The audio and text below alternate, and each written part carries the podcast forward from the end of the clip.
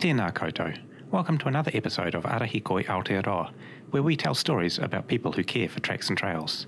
I'm Stephen Day from the Walking Access Commission. Today, we meet the Commission's new chairperson, Don Cameron.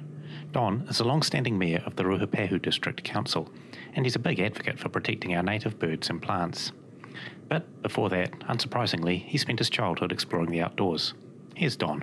So at a very young age, my brothers and I were hunting or fishing.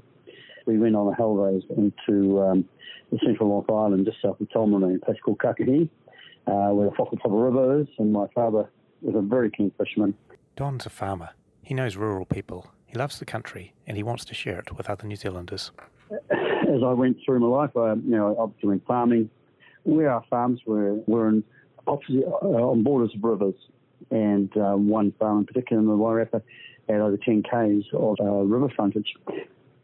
And we could see how people enjoyed going to access that river, whether it's floundering or just boating or uh, whitebaiting.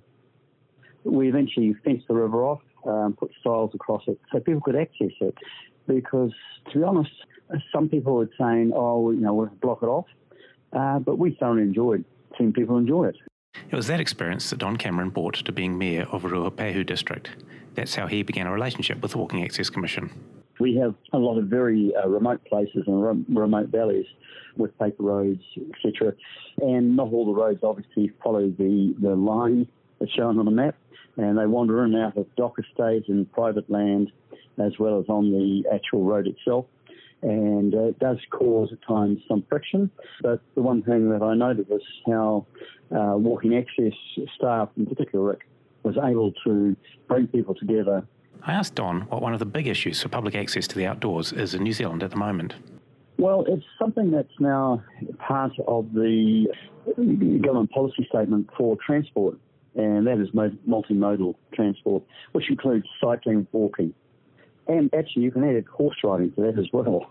And um, it, has to be part of how even uh, district councils plan their uh, transport corridors Don wants good access to the outdoors so that all New Zealanders understand the value of our rural areas.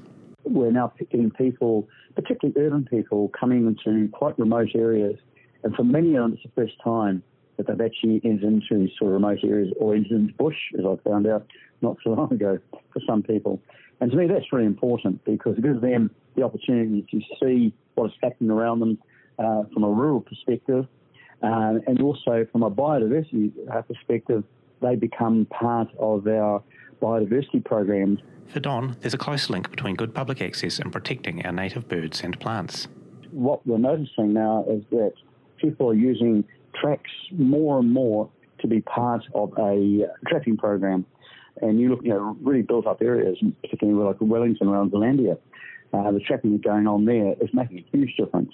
We see it here, uh, where each little community now is uh, working with DOC and some of them have got you know over 100 um, DOC 200 traps, and and you've got people walking that usually um, at least once a week and often every day. Just a wonderful way of uh, contributing to the biodiversity program, but also keeping healthy. We're seeing whole families being involved. Where I live, we've got young families that have shifted into our area, and the whole family, including quite young children, are quite used to now cleaning the trap out, identifying the, the critter that's in the trap and disposing of it. These young families give Don a lot of hope for the work he's doing now. New Zealanders are capable of doing a lot, particularly when we work together like that.